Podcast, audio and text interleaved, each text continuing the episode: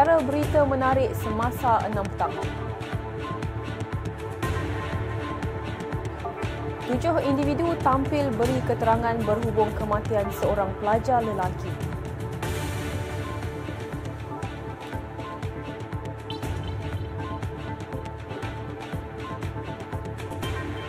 Pengurusan surau dan masjid di seluruh negara disaran titik berat semula SOP.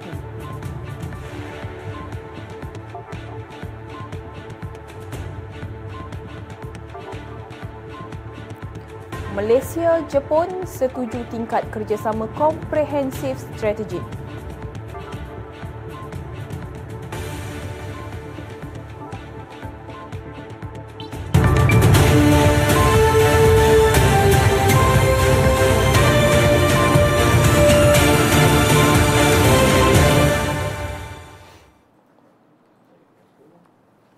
Assalamualaikum dan salam sejahtera. Tujuh individu tampil memberi keterangan berhubung insiden kematian seorang pelajar lelaki akibat dilanggar dan diseret kereta di Jalan Taman Jati Meru semalam. Ketua Polis Perak Datuk Seri Muhammad Yusri Hassan Basri berkata kesemua individu terlibat merupakan saksi di tempat kejadian. Beliau berkata siasatan lanjut kes membabitkan pegawai kanan polis berpangkat Deputi Superintendent itu masih dijalankan mengikut Seksyen 41 Kurungan 1 Akta Pengangkutan Jalan 1987 dan Seksyen 302 Kanun Kesiksaan. Suspek lelaki berusia 44 tahun yang bertugas di Ibu Pejabat Polis Kontijen Kedah itu direman selama tiga hari bermula hari ini sehingga Isnin depan. Sebelum kejadian, pemandu kereta berkenaan tidak berpuas hati dengan mangsa kerana membuat bunyi bising motosikal. Keadaan itu mengakibatkan pemandu tersebut mengejar mangsa sejauh hampir 1 km dan melanggarnya dari arah belakang mengakibatkan mangsa jatuh dan terseret hampir 5 meter. Jabatan Perkhidmatan Kuarantin dan Pemeriksaan Malaysia Selangor merampas 158 kotak mengandungi sosej babi, kepingan daging babi, daging lembu dan ginseng dari Korea di pintu masuk Pelabuhan Kelang Barat pada selasa lepas. Pengarahnya Muhammad Sobri Mat Hashim berkata, rampasan berkenaan dibuat selepas pihaknya melakukan pemeriksaan terperinci terhadap sebuah kontena kira-kira jam 3.30 petang. Siasatan dan pemeriksaan mendapati sebuah syarikat tempatan membawa masuk produk hasilan haiwan dan pertanian dari Korea dan tidak mempunyai sebarang permit import yang sah dikeluarkan oleh Makis. Makis mendapati terdapat daging lembu, sosej babi, kepingan daging babi dan ginseng di dalam kontena berkenaan. Katanya sebanyak 158 kotak yang mengandungi produk berkenaan bernilai RM40,87.50 dirampas. Kes disiasat mengikut Seksyen 11 Kurungan 1 Akta Perkhidmatan Kuarantin dan Pemeriksaan Malaysia 2011 Akta 728 yang memperuntukkan hukuman penjara sehingga 6 tahun atau denda tidak melebihi RM100,000 atau kedua-duanya sekali. Kerajaan mula mengenakan cukai jualan sebanyak 10% ke atas barang bernilai rendah yang dijual secara dalam talian mulai 1 Januari 2024. Menurut Jabatan Kastam Diraja Malaysia, cukai itu sepatutnya dikenakan ke atas barangan berharga di bawah RM500 yang dijual secara dalam talian berkuat kuasa 1 April tahun ini di bawah Belanjawan 2022 tetapi ditangguhkan Mac lalu. Menerusi soalan lazim mengenai cukai jualan barang bernilai rendah yang diterbitkan di laman sesawang Jabatan Kastam Diraja Malaysia, 6 November lalu, Kastam memaklumkan pengenaan cukai jualan ke atas barang bernilai rendah akan bermula pada 1 Januari 2024 meskipun perundangan cukai itu berkuat kuasa mulai 1 Januari 2023.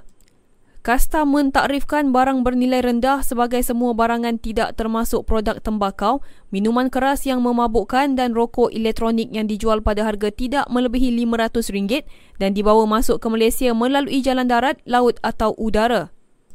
Mereka yang menjual barang bernilai rendah di platform dalam talian atau mengendalikan pasaran dalam talian untuk penjualan dan pembelian mesti mendaftar dengan kastam jika jumlah nilai jualan barang bernilai rendah yang dibawa masuk ke Malaysia melebihi RM500,000 dalam tempoh 12 bulan. Secara berasingan, Kastam turut menerbitkan satu set garis panduan mengenai pelaksanaan cukai jualan barang bernilai rendah di portalnya bertarikh 3 November lalu. Bagi mendapatkan maklumat lebih lanjut, orang ramai boleh mengunjungi laman sesawang kastam yang tertera.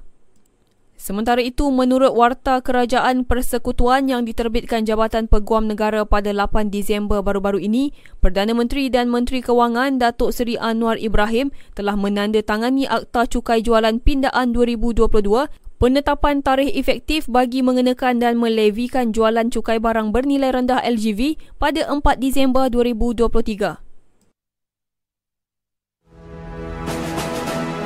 Sekalian warga kerja Selangor TV merafak sembah penuh takzim, sembah tahniah dan ucap selamat kepada Duli Yang Maha Mulia Sultan Sharafuddin Idris Shah Al-Haj, Ibni Almarhum Sultan Salahuddin Abdul Aziz Shah Al-Haj, Sultan dan Yang di-Pertuan Negeri Selangor Darul Ehsan dan segala daerah takluknya bersempena ulang tahun Hari Keputeraan Baginda yang ke-78 tahun.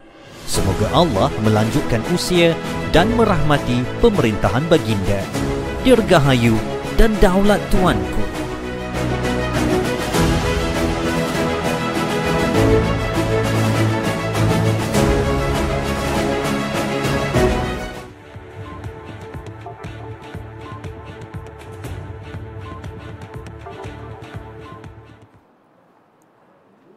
Bertemu kembali.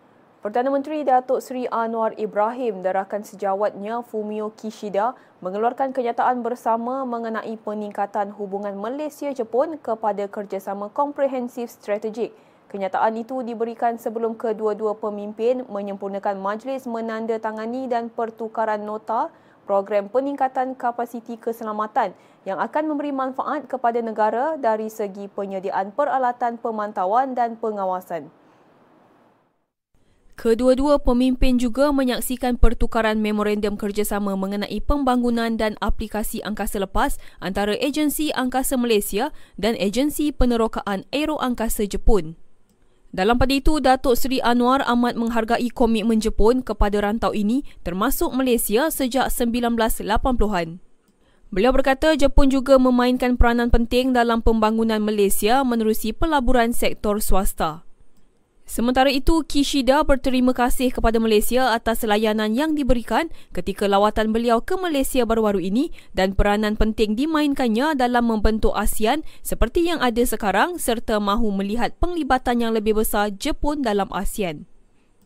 Terdahulu pada majlis menandatangani dan pertukaran nota peningkatan kapasiti keselamatan itu, Malaysia diwakili Menteri Luar Datuk Seri Muhammad Hassan manakala Jepun diwakili Menteri Luarnya Yoko Kamikawe. Pengurusan surau dan masjid di seluruh negara disaran menitik beratkan semula prosedur operasi standard SOP susulan peningkatan kes COVID-19. Menteri di Jabatan Perdana Menteri Hal Ehwal Agama, Datuk Dr. Muhammad Naim Mokhtar berkata, jemaah masjid dan surau dinasihatkan mengamalkan langkah pencegahan dengan memakai pelitup muka. Dalam satu kenyataan, beliau memaklumkan pihaknya melalui JAKIM akan bekerjasama dengan Majlis Agama Islam Negeri dan Jabatan Agama Islam Negeri mengambil langkah proaktif dalam ruang lingkup hal ehwal agama bagi menghadapi wabak COVID-19 yang mencatatkan peningkatan kes ketika ini. Katanya langkah berwaspada itu selaras dengan saranan Islam agar perkara yang boleh membawa kemudaratan hendaklah dielakkan. Beliau berkata ia bagi memastikan tempat perkumpulan ramai umat Islam seperti di masjid dan surau dapat diambil tindakan pencegahan awal jangkitan berkenaan. Mengulas lanjut, Datuk Dr. Muhammad Naim berkata, seluruh lapisan masyarakat dinasihatkan mengambil langkah berhati-hati dalam menjaga kesihatan agar terhindar dari wabak penyakit itu. Terdahulu, Ketua Pengarah Kesihatan Datuk Dr. Muhammad Razi Abu Hassan baru-baru ini memaklumkan lebih 12,000 kes COVID-19 dilaporkan sepanjang minggu epidemiologi ke-49 bagi tempoh 3 hingga 9 Disember lalu. Jumlah itu meningkat hampir sekali ganda berbanding 6,796 kes yang direkodkan pada minggu sebelumnya.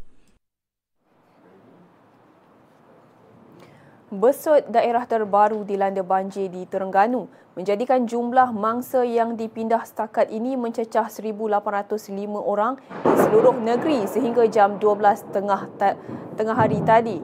Jurucakap Sekretariat Jawatan Kuasa Pengurusan Bencana Negeri Terengganu memaklumkan 34 pusat pemindahan sementara dibuka di Hulu Terengganu, Setiu, Dungun, Kemaman, Besut serta Marang melibatkan 481 keluarga. Di Hulu Terengganu, seramai 568 mangsa ditempatkan di 10 PPS, manakala di Setiu, seramai 79 mangsa berada di 4 PPS. Katanya di Kemaman, seramai 206 mangsa berada di 3 PPS dan di Dungun, 11 PPS dibuka menempatkan 713 mangsa. Besut dan Marang merupakan daerah terbaru yang terjejas dengan banjir iaitu di Besut seramai 183 mangsa daripada 53 keluarga berada di 4 PPS. Di Marang seramai 56 mangsa daripada 16 keluarga ditempatkan di 2 PPS menjadikan jumlah keseluruhan mangsa seramai 1805 orang daripada 481 keluarga. Beliau berkata hujan lebat masih turun di sesetengah kawasan dan jumlah mangsa banjir dijangka meningkat.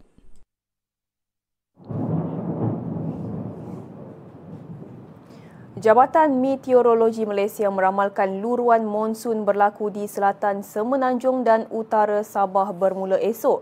Ketua Pengarahnya Muhammad Helmi Abdullah berkata, keadaan yang berlaku sehingga 23 Disember itu berpotensi membawa hujan berterusan. Sehubungan itu, Muhammad Helmi berkata pihaknya mengeluarkan amaran hujan berterusan peringkat waspada melibatkan Pahang, Johor dan Sabah berkuat kuasa 18 sehingga 19 Disember ini. Beliau menambah amaran angin kencang dan laut bergelora turut dikeluarkan kepada tiga negeri terbabit bermula esok hingga 23 Disember. Orang awam dinasihatkan sentiasa merujuk laman sesawang met.gov.my dan media sosial rasmi Met Malaysia serta muat turun aplikasi My Cuaca bagi maklumat terkini dan sahih. Promosi Tahun Melawat Melaka 2024 yang menyasarkan 18.7 juta pengunjung tahun hadapan dirancangkan dengan acara tawahan anjuran Menara Taming Sari 23 Disember ini.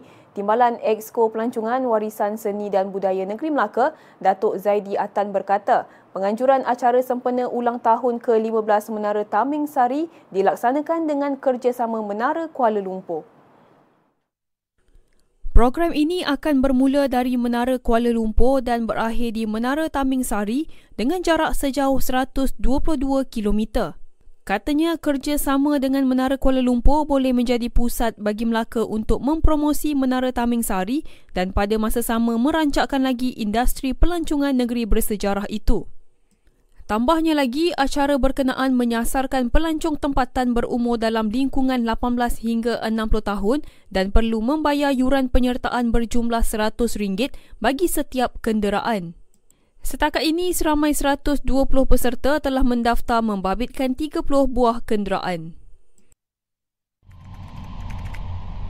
Hentikan penyebaran kandungan berbau hasutan.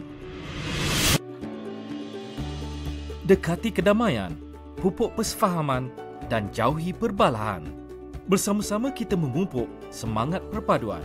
Hindari sebarang tindakan yang boleh mencetuskan provokasi kaum.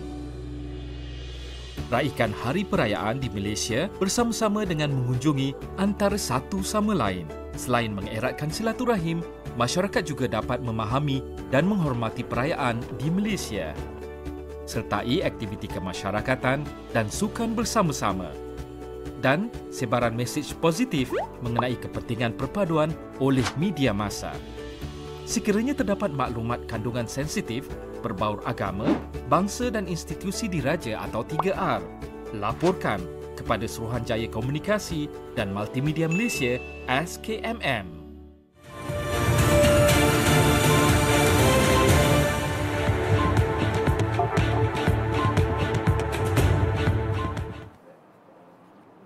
Bertemu kembali.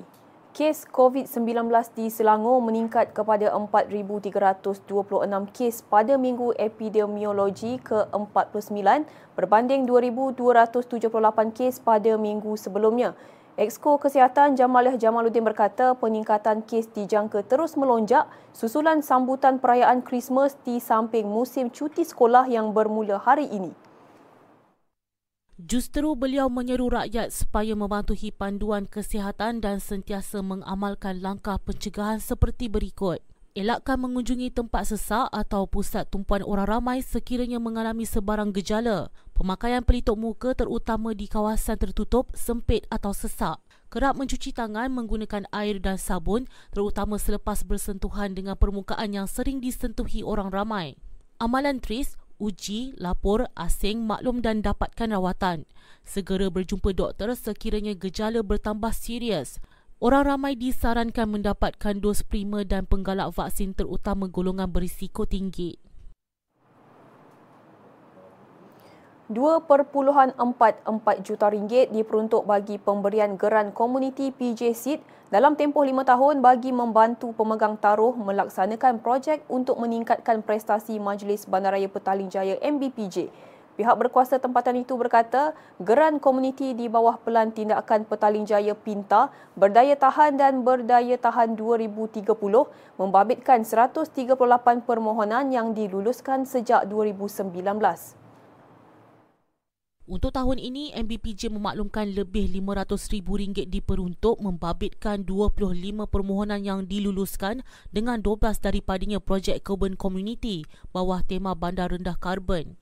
Tambahnya kelulusan lain termasuk enam projek pendidikan dan pembelajaran bawah tema bandar pembelajaran, ekonomi kitaran tiga projek, bandar berdaya tahan dan selamat dua projek, manakala bandar raya ekonomi serta masyarakat masing-masing satu projek. PBT itu berharap projek diluluskan dapat membantu meningkatkan prestasi MBPJ untuk menjadi PBT cemerlang di Malaysia serta membantu mencapai matlamat pembangunan mampan 2030 SDG 2030 di peringkat antarabangsa kuasa. Pengurusan Air Selangor Senian Berhad melancarkan program pemasangan pili cekap air dalam usaha memupuk amalan penggunaan air yang lebih mampan di masjid. Exko Agama Islam Dr. Fahmi Ngah berkata, program yang bermula di 8 masjid sekitar Selangor menyasar penjimatan air secara meluas dengan pembabitan komuniti masjid. Antara lapan masjid tersebut adalah Masjid An-Nur di Glen Mary, Masjid Darul Ehsan di Subang, Masjid Al-Husnah Sanwi dan Masjid Nurul Ehsan di Taman Medan. Selain itu, Masjid Islamiah di Kampung Lindungan, Masjid Datuk Kamarudin di Petaling Jaya, Masjid Asalam Puchong dan Masjid Kota Damansara. Hasilnya sejak pemasangan telah pun menunjukkan pengurangan yang kita amat alu-alukan dan kita galakkan air Selangor untuk memasang lebih banyak lagi pilih cekap air ini di masjid-masjid lain di seluruh Selangor yang ada 490 masjid kesemuanya. Ha, setakat ni program ni uh, air Selangor sendiri akan datang dan menukar pilih-pilih air ini dan saya rasa satu model perniagaan yang cukup baik kerana kos itu nanti dapat diperoleh semula daripada penjimatan air itu tadi. Dalam pada itu, Dr. Fahmi berkata program berkenaan akan diperluas ke semua masjid di Selangor secara berperingkat sekaligus melaksana inisiatif bawah pelan strategi kelestarian air Selangor 2030. Jelasnya penggantian kepada pilih cekap dijangka membolehkan setiap masjid mencatat anggaran purata kos penjimatan sebanyak RM981.36 setahun. Beliau berkata demikian ketika ditemui media selepas melancarkan program pemasangan pilih cekap air di Kompleks Tabung Haji Kelana Jaya semalam. Majlis turut dihadiri pemangku Ketua Pegawai Eksekutif Air Selangor, Insinyur Abbas Abdullah. Perbadanan Kemajuan Pertanian Selangor PKPS menerima anugerah pengurusan berkualiti 2023 ekoran kejayaan cemerlang termasuk pengendalian program jualan Ehsan Rahmah. Ketua Pegawai Eksekutif PKPS Dr. Muhammad Khairil Muhammad Razi berkata, anugerah yang diterima di Dubai sempena persidangan iklim pertubuhan bangsa-bangsa bersatu membuktikan jualan murah barangan asas mencapai matlamat penganjuran. Jelasnya pengiktirafan itu turut menilai usaha PKPS mengendalikan isu jaminan bekalan makanan selepas berlakunya penularan COVID-19. Terdahulu sebanyak 49 organisasi daripada 41 negara menerima anugerah dalam majlis berkenaan yang diadakan Ahad lalu. PKPS juga pernah menerima pengiktirafan Malaysia Book of Records menerusi jualan ayam dan telur bersubsidi terbesar dalam tempoh dua hari sempena Aidilfitri. Kita ke satu lagi berita tempatan. Jualan Ehsan Ramah dengan kerjasama Perbadanan Kemajuan Pertanian Selangor akan berlangsung di dua cawangan Pasaraya Segi Fresh esok. Menurut Facebook Segi Fresh, jualan barangan dapur pada harga murah itu akan diadakan di cawangan Kuala Selangor dan Gombak. Produk ditawarkan antaranya ayam mentah RM6.99 sekilogram, daging cube RM10 per pack, siakap RM7 seekor, telur grade D RM10 sepapan, tepung gandum RM2 per pack dan minyak masak 5 kg RM25. Kerajaan Selangor membelanjakan subsidi 40 juta ringgit untuk melaksanakan jualan murah di 2,850 lokasi yang memanfaatkan lebih 5 juta rakyat sehingga kini. Selain menganjurkan jualan murah di lokasi terpilih pada setiap hari kecuali Jumaat dan cuti umum, PKPS turut menandatangani memorandum persefahaman MOU dengan Segi Fresh bagi memperluas capaian kepada penduduk setempat. PKPS juga pernah menerima pengiktirafan Malaysia Book of Records menerusi jualan ayam dan telur bersubsidi terbesar dalam tempoh dua hari sempena Aidilfitri. Lokasi terkini jualan murah boleh disemak di Facebook PKPS atau Segi Fresh.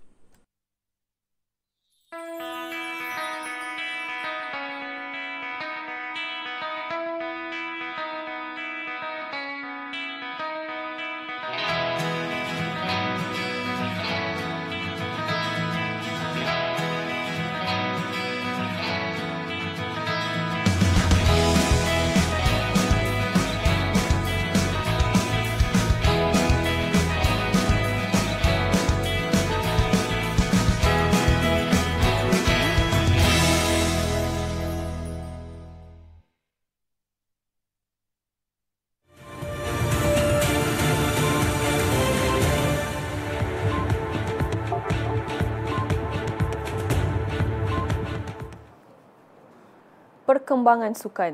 Kementerian Belia dan Sukan mahu lebih banyak acara e-sukan bertaraf dunia seperti Electronic Sports League One dianjurkan di Malaysia pada masa akan datang. Timbalan Menterinya Adam Adli Abdul Halim berkata, hasrat itu selaras dengan matlamat menjadikan Malaysia sebagai hub e-sukan yang terkenal di Asia Tenggara. Katanya KBS perlu menitik berat perkara ini supaya ia dapat memacu pertumbuhan industri isukan berterusan dan mampan di Malaysia. Sebanyak 12 pasukan terbaik dunia yang berentak dalam permainan Dota bakal bersaing untuk merebut satu daripada enam tempat di play-off ESL 1 selain wang tunai berjumlah 1 juta dolar Amerika atau 4.6 juta ringgit. Kejohanan antarabangsa itu yang memasuki edisi keempat bermula semalam dan berakhir esok di Malaysia International Trade Center MITEC. Beregu campuran negara Chen Tangji dan Toh Iwei terpaksa melupakan impian ke separuh akhir jelajah dunia akhir BWF di Hangzhou, China. Keputusan itu sekaligus menyaksikan beregu ke-8 dunia berkenaan berada di kedudukan tercorot kumpulan selepas tiga perlawanan dengan satu mata. Tang Ji Iwe tersingkir selepas tewas 21-18, 18-21, 14-21 di tangan beregu ke-6 dunia dari Thailand, Decapul Puavara Nukro dan Sapsiri Taratanachai pada aksi terakhir kumpulan A semalam. Dalam perlawanan di Gymnasium Pusat Sukan Olimpik Hangzhou, Tang Ji Iwe memasuki gelanggang dengan momentum positif selepas mencatat kemenangan di set pertama. Tang Ji Iwe begitu pun diberikan tentangan pada set kedua apabila beregu dari Thailand itu mula menemui rentak permainan sebelum mencatat kemenangan yang sekaligus mengheret perlawanan ke set penentuan. Beregu Thailand itu berjaya menguasai set penentuan meskipun Tang Ji Iwe terus bersemangat memberi tentangan pada penampilan sulung mereka di kejohanan kemuncak musim itu. Kekalahan itu menyaksikan Tang Ji Iwe mengekori jejak beregu lelaki utama negara Aaron Chia So Wu Yik yang turut tersingkir selepas terkandas di peringkat kumpulan pada tiga kekalahan berturut-turut. Kelab Mesir Al-Ahli menewaskan pasukan Al-Ittihad yang diterajui Karim Benzema dengan keputusan 3-1 dalam aksi pusingan kedua Piala Kelab Dunia FIFA di King Abdullah Sports City Jeddah, Saudi Arabia semalam. Sepakan penalti Ali Maklul pada babak pertama jaringan Husin El Shahad serta Imam Ashur di babak berikutnya memastikan kemaraan Al-Ahli ke peringkat separuh akhir. Dua sepakan penalti diberikan di babak pertama, satu disempurnakan Ali Malul pada minit ke-21 dan Benzema terlepas peluang menyamakan kedudukan apabila penaltinya diselamatkan Muhammad El Shenawi sebelum tamat separuh masa pertama. El Shahad menambah derita Al-Ittihad dengan jaringannya pada minit ke-59 diikuti serangan balas 3 minit kemudian yang dijaringkan Ashur. Anthony Modeste dilayangkan kad merah dalam kotak penalti pada minit ke-90 dan kelebihan itu disudahi dengan mudah oleh Al-Ittihad untuk meledak gol sagu hati menerusi Karim Benzema. Juara Mesir itu mengikut jejak langkah Urawa Reds dan akan bertemu juara Copa Libertadores Fluminense dari Brazil dalam aksi separuh akhir Isnin ini. Keberita antarabangsa. Jumlah migrasi ke Australia mencatat tahap tertinggi dalam tahun kewangan 2022-2023 berikutan peningkatan pemegang visa sementara yang memasuki negara itu. Menurut data rasmi Biro Statistik Australia, dalam tempoh 12 bulan hingga akhir Jun, sebanyak 518,000 penghijrahan telah dikesan sekaligus menjadi angka tertinggi setakat ini. Bagi tempoh 2022 hingga 2023, rekod tertinggi 737,000 migran tiba di Australia iaitu meningkat daripada 427,000 dalam tempoh 2 bulan sebelumnya manakala 219,000 lagi iaitu angka terendah sejak 2006 hingga 2007. Sementara itu, Ketua Statistik Migrasi di ABS, Jenny Dobak berkata penurunan jumlah migran yang keluar boleh dikaitkan dengan kesan pandemik COVID-19. Jelasnya disebabkan kesan sekatan perjalanan semasa pandemik, ramai pendatang sementara di negara itu tiba baru-baru ini belum diwajibkan pulang. Ini mengakibatkan bilangan migran yang meninggalkan Australia pada 2022 hingga 2023 lebih kecil. Bagaimanapun warga India adalah paling ramai berhijrah pada 2022 hingga 2023 menyumbang 14.3% daripada jumlah keseluruhan diikuti China, Filipina, Australia dan United Kingdom. Umur median bagi migran yang berhijrah adalah 27 tahun dan bagi yang keluar adalah 33 tahun. Juru kamera Al Jazeera Samir Abu Daka yang cedera akibat serangan Israel di Han Yunis di selatan semenanjung Gaza meninggal dunia semalam. Samir dilaporkan cedera akibat terkena serpihan peluru dalam serangan tentera negara haram Israel berhampiran sekolah di kawasan berkenaan. Ketika kejadian, mangsa yang mengalami pendarahan mencari perlindungan berhampiran sekolah Furkan. Malangnya, ambulans tidak dibenarkan masuk kerana lokasi itu dikepung tentera Israel selama beberapa jam. Tiga petugas pertahanan awam yang cuba membantu Samir serta penduduk lain yang cedera dan tertangkap di sekolah itu turut maut. Sementara itu, wartawan Al Jazeera Wa'il Ed Dahdu turut cedera dalam serangan tersebut yang menjadi tempat perlindungan penduduk Palestin yang hilang tempat tinggal di Han Yunis. Wa'il yang cedera di tangan, lengan, bahu dan perut dibawa ke Hospital Al-Nas di Han Yunis. Menteri Luar Lubnan Abdullah Bu Habib semalam menggesa pakej komprehensif untuk melaksanakan resolusi 1701 Majlis Keselamatan Pertubuhan Bangsa-Bangsa Bersatu. Gesaan berkenaan termasuk pengunduran negara haram Israel dari Lubnan dan menghentikan pencerobohan darat, maritim serta udara. Habib menyatakan penghargaan kepada pihak berkuasa Jerman atas sokongan mereka kepada Lubnan dan sumbangan kepada pasukan interim Pertubuhan Bangsa-Bangsa Bersatu UNIFIL. Pada 11 Ogos 2006, Majlis Keselamatan PBB sebulat suara menerima resolusi 1701 yang menyeru untuk menghentikan sepenuhnya permusuhan antara Lubnan dan Israel. Dari 2006 hingga Oktober 2023, sempadan di selatan Lubnan telah menyaksikan kestabilan yang ketara walaupun berlaku pencerobohan sekali skala. Tetapi sejak Hezbollah terlibat dalam konflik Gaza dengan menyerang kedudukan tentera Israel di kawasan bersepadan dengan Lubnan, Israel bertindak menyerang bandar-bandar di selatan negara itu mencetuskan kebimbangan. Sebagai solidariti dengan Gaza, Hezbollah dan kumpulan-kumpulan Palestin di Lubnan telah berbalas serangan pada setiap hari dengan tentera Israel sejak 8 Oktober.